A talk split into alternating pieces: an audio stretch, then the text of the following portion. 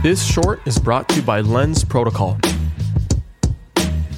So talk about that. So when you have a chat, for those who don't understand what that means, okay, because a lot of people listen to Mint, they're either already like Web3 native or getting into the space using the podcast as a guide to navigate them. So I want to break this down because you're very relatable. You're in the space for almost a little bit over a year and you figured it out. Like you've made it on sound. You have your, you have your group chat. You're selling out drops. Paint out the, the, the sort of like roadmap, right? The, the steps what does that mean to have a group chat? How the hell do you funnel people into a group chat? How do you even get somebody to collect your stuff to begin with and then bring them into the group? You know what I mean? Like yep. lay it out for me.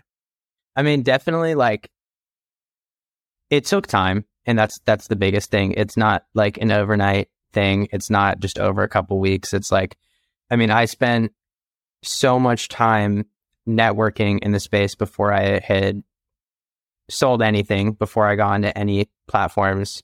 Um, and it was it was honestly at the point of like I'd been around for so long and people were questioning like why why isn't Peter on you know XYZ all the why isn't he on all these platforms? Like whatever. And it's just like it it kind of showed how much you know work needs to be um put in. And it's not even necessarily like work. It's just making friends honestly at this point. Um I kind of just I mean, I showed up everywhere and started meeting people. And by the time I dropped anything, I already had fans that wanted to be collectors. And once they were, you know, collectors of mine, I just went, Hey, I'm making a telegram. I started out with like a discord, which I honestly barely invited people to. It was mostly like my web two fan base in discord. Okay. But yeah, I just started inviting people to a telegram chat and I was like, yo, we can, we can hang out here. Um, you know, you guys will get info on whatever first and yeah, I don't know. It's it's a good it's a good hang. The GMs every day. the GMs every day. But how did you get your fans before dropping a piece? That's like that's the golden question. Yeah, I mean, like, like I said, it it's getting fans before uh, dropping anything is that is the work, um, and it is just showing up.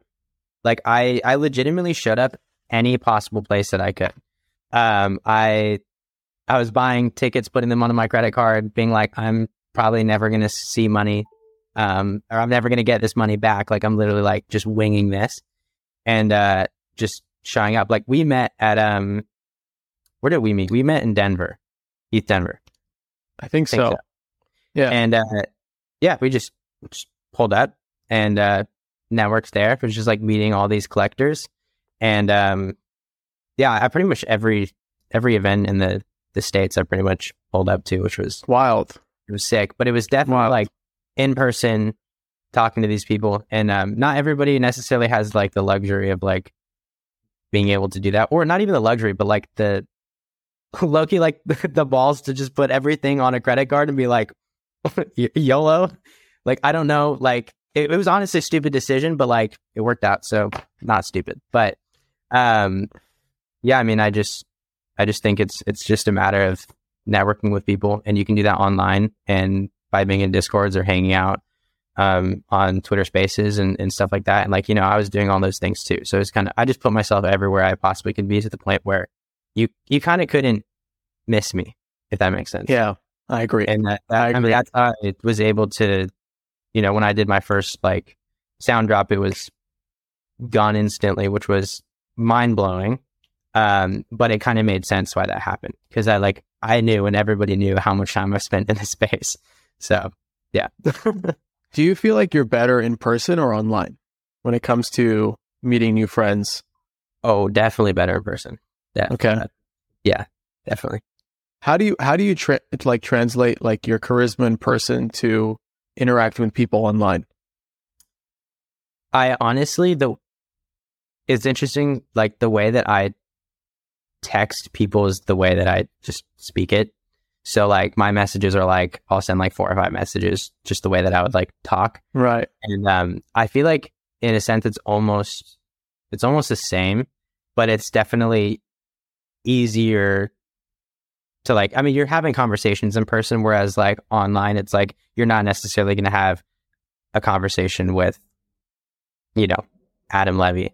You know what I'm saying? Like it's not like I get, you know, if I see you at an event, it's like, yo, what's up? You know, we can have a chat, like whatever. It's a lot easier than just trying to get through your DMs or something to that effect. Right.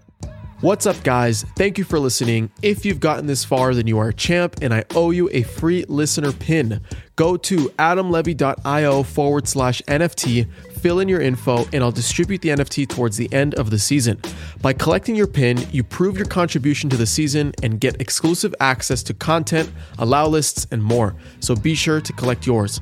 Also, please make sure to rate and subscribe to the podcast wherever you're listening. This helps me out so much. And finally, hit me up on Twitter at LevyChain. I want to hear what you're building, the latest crowdfund you're trying to complete, or if you simply want to chat. I love talking about where crypto meets the creator economy, and it's no different if it's coming from you directly. So thanks again for your support. It means the world, and I'll see you on the next episode.